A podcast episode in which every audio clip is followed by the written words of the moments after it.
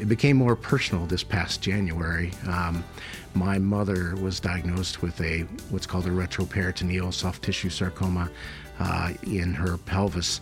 That uh, unfortunately she was diagnosed very late and it was not able to be operated on, and she passed from her sarcoma in January.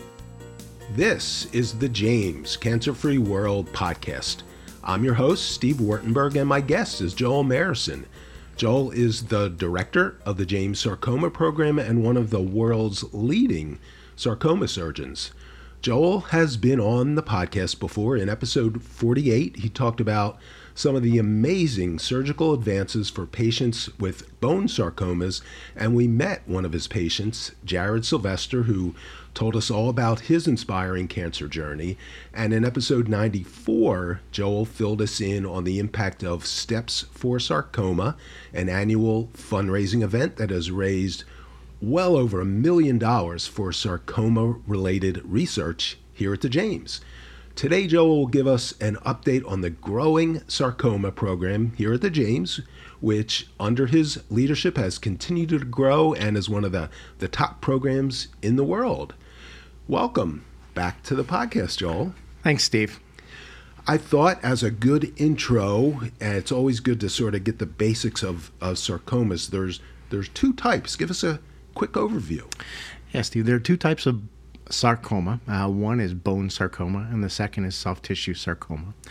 Bone sarcoma usually happens in younger people, uh, most commonly in teenagers. Uh, it will present with a mass in your usually arm, leg, or pelvis, uh, and it's usually painful.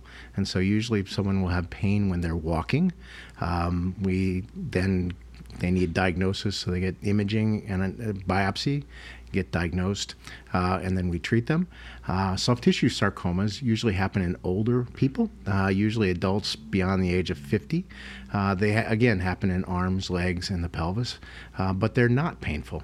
Uh, most of the time, um, but they are painless, growing soft tissue masses. So it sort of depends on where they're located, how easy they are to pick up. So you can imagine deep in your pelvis, it's hard to pick one up. Whereas if it's in your ankle, it's pretty easy because there's not much tissue on top of the bump. So the ones that are not painful probably present later because the person just doesn't feel it until it's really pretty large and invasive. They do, and there's sort of a, unfortunately, a lack of education even in the medical community. Yeah. Of there's so many common benign soft tissue masses, and trying to pick up the difference between the hundred benign soft tissue masses and the one malignant one is challenging. And so most people think, oh, it's a benign bump, it'll go away, or it'll it's not going to be any big deal, and they watch it for a while, and sometimes they get pretty good size before they present. So, what should primary care physicians and people who have some sort of growth, what should they know and do to, to find out if, if it is a sarcoma? So, usually, if you have something that's growing quickly, uh, if it's deep inside your muscle, so if you feel something that's full, and if it's more firm than an orange. So if you squeeze your arm and your leg, it's really squishy most of the time. If it feels hard like an orange, then that's a little bit worrisome and you need to go get that looked at. So be a patient advocate and talk to your primary care physician and sort of say, hey, I need uh, some uh, screening and pictures taken to see what this is. Absolutely. Okay. So those are the basics. And would one doctor, such as you, be a specialist in both types of sarcomas, or is the field advanced to the point that they're specialists in bone and soft tissue? So, orthopedic oncologists take care of both bone and soft tissue sarcomas in the arms, legs, and pelvis. There are also soft tissue sarcomas that occur in other places of the body, in your stomach, uh, in inside of your pelvis, and the soft tissues. And we have general surgical oncologists as part of our team who take care of those. There are also less common places, like in the head and neck region, that head and neck oncologists will take care of. And they can occur anywhere in the body. Every now and then, one even occurs in the heart because it's a muscle. Yeah. So it's a specialized not so much on the type of sarcoma, but the, the location. Correct. And so you, I know you do arms and legs. Is Correct. that is that Arms, legs, and pelvis. Yes. pelvis? Okay. So the big bones. Correct. And again, in talking to you, um, bone sarcomas can be very invasive and require tremendous surgery, removing parts or an entire bone. Really, uh, you're absolutely right. The um, sarcoma is really a team sport in caring for all of these patients. Uh, we use uh, often trimodality care. So we use medical oncologists to give chemotherapy to a lot of these sarcomas. We also have radiation oncologists for many of our soft tissue sarcomas that need radiation therapy. Uh, most of the time it's before surgery, but sometimes afterward. And then surgeons will take care of the um, problem based on anatomic location within their specialty. Wow. So, okay, so those are the basics. Now, give us a sense of the team here You've been here a long time, more than a 10 years. Almost 22 years. Wow, 22 years. So give us a sense of, of how the team here has grown, particularly in the last few years, and how you're how who and you're adding and, and why. Sure. When when I first started here in 2001, uh, it was really me, myself, and I were the three team members. You were the only sarcoma surgeon. Correct. Wow.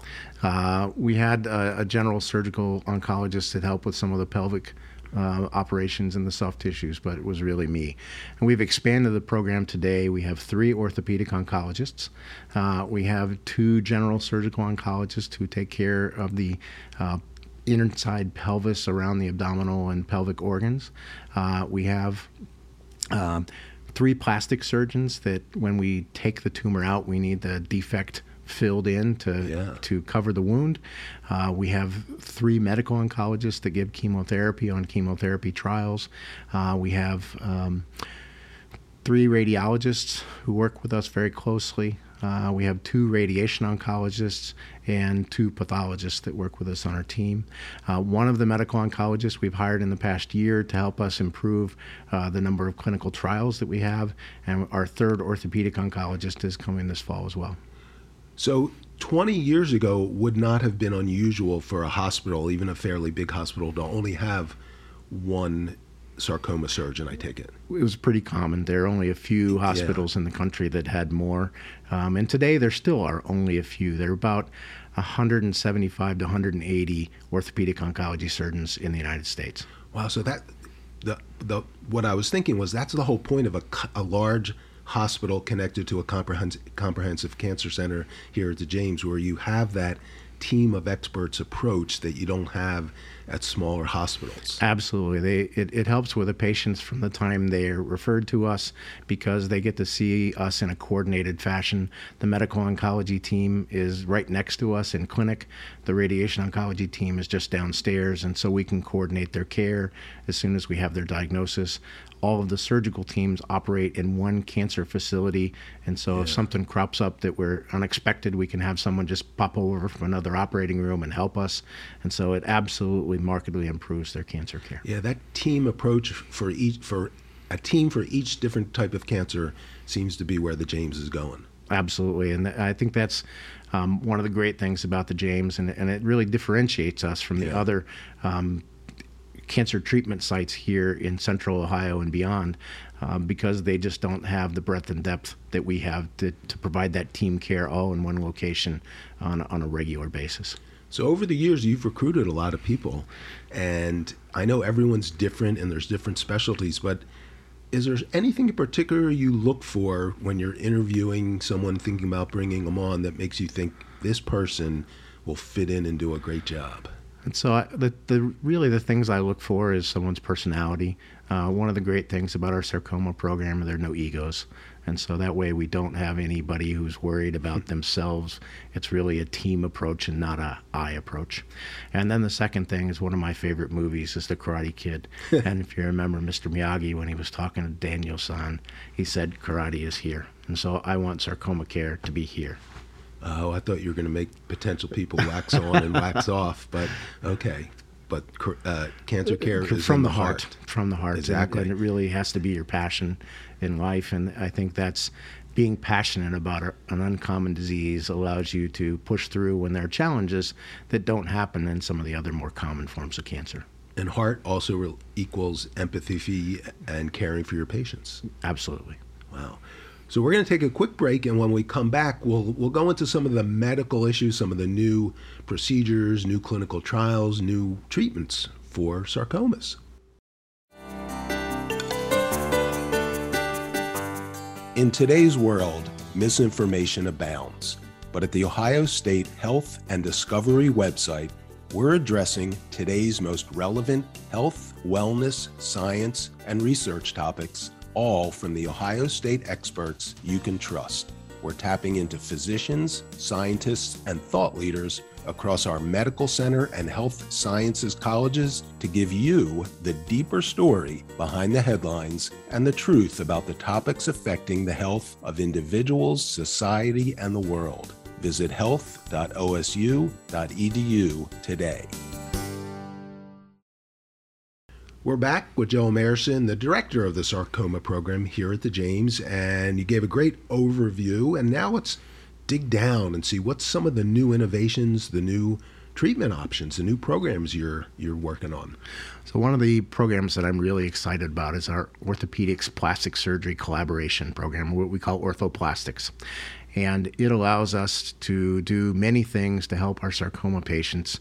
Uh, when soft tissue sarcomas are re- resected, there's usually a large defect because, as we talked about, they often present late and we have to give them preoperative radiation therapy to try to sterilize the margins around where we're going to take the tumor out. That uh, defect means that something is going to have to go to fill that hole so they don't have a large defect in their extremity. So, meaning the the the radiation before destroys cells and creates empty pockets. It creates a. It doesn't create an empty pocket around the tumor. It creates. It sterilizes the rind or the rim around the tumor when we take it out, it creates a large defect or a large pocket that needs filled in. Oftentimes, sarcomas grow along major nerves and major blood vessels, and we have to peel them off those blood vessels. And what the radiation therapy does is it increases the wound complication rate associated with surgery to up to 30 to 35 percent. Oh. And so, if you have a, a really small amount of skin only covering a major blood vessel, and that opens up a third of the time, you can't really have someone's major artery floating in the breeze. And so the plastic surgeons will um, take muscle from somewhere else and they will bring it into this field to cover the defect, um, and that's called a free tissue transfer.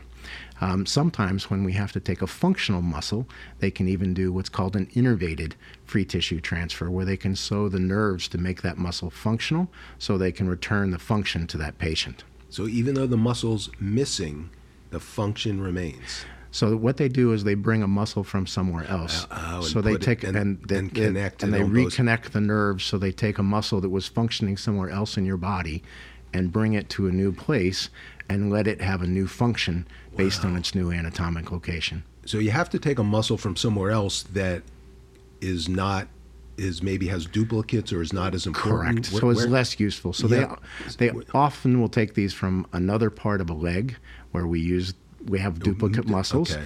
uh, or they'll take them from your stomach, or they'll take them from your back. Oh, I didn't realize I had muscles in my stomach anymore. That's what the six pack's for. Yeah. Okay. okay. So it helps if you're younger.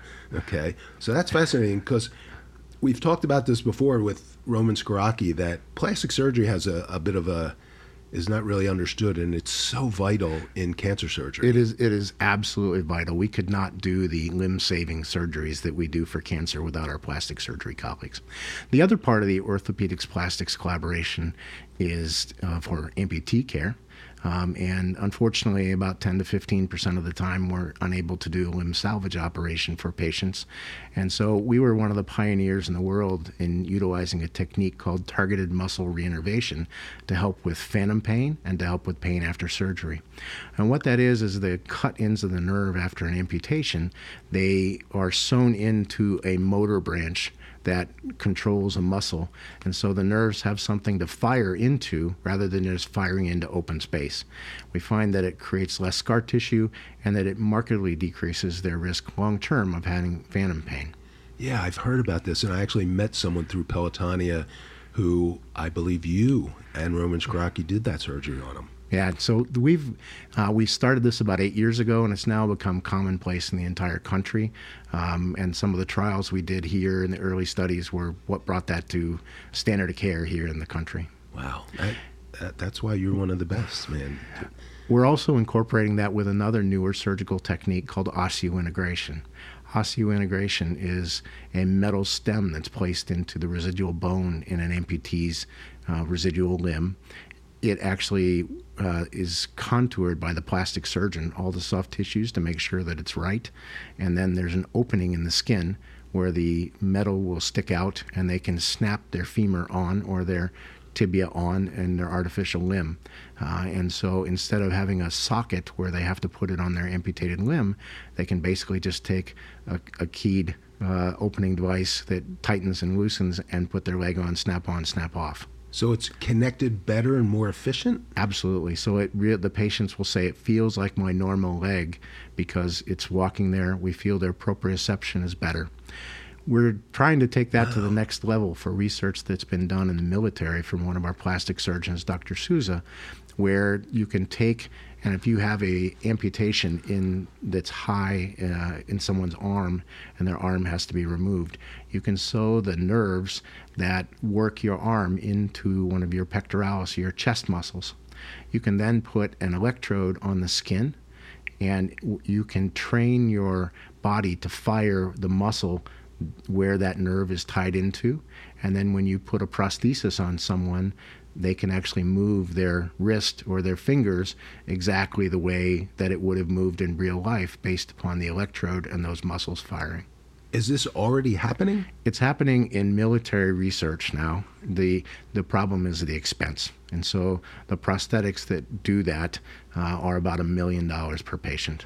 And so what we're trying to do is to try to develop a program and combine with the military to see if we can use um, less expensive materials and to create a unique way that we can bring this to the general public. Wow, that, that's amazing. I feel like I saw something like this on 60 Minutes or something. There, that, there, there was a 60 Minutes. It yeah. was part of the military program that what they're doing, um, and a lot of those patients were Dr. Souza's patients when he was at Walter Reed in the military. And you're working with him. Correct. He's here. And, He's the head of our sarcoma plastic surgery division oh. uh, here at the James now. Oh, might have to get him on the podcast. okay. Uh, what's another area? So the next area is. Um, our international profile that we've really developed. We currently have a uh, an Egyptian international visiting fellow, uh, and we're planning to have a visiting fellow starting this August uh, from Ecuador. Um, and the Ecuador um, fellow is a really unique. Um, uh, area where I'm really excited because we're actually collaborating with the government of Ecuador um, through their National Cancer Institute to try to help them develop a sarcoma program in their country. Uh, I have a patient that uh, is from Ecuador, and her father realized that um, care in their country was not as developed as it could be and he wanted to help their country get care. And so he's helped us get contacts in Ecuador. Uh, with our destination medicine program's help, we've now collaborated with their National Cancer Institute. We have tumor boards for their patients where we help them make sure that they're getting state of the art care. And with this physician coming to visit us for a year, hopefully we're going to be able to change the trajectory of care in South America.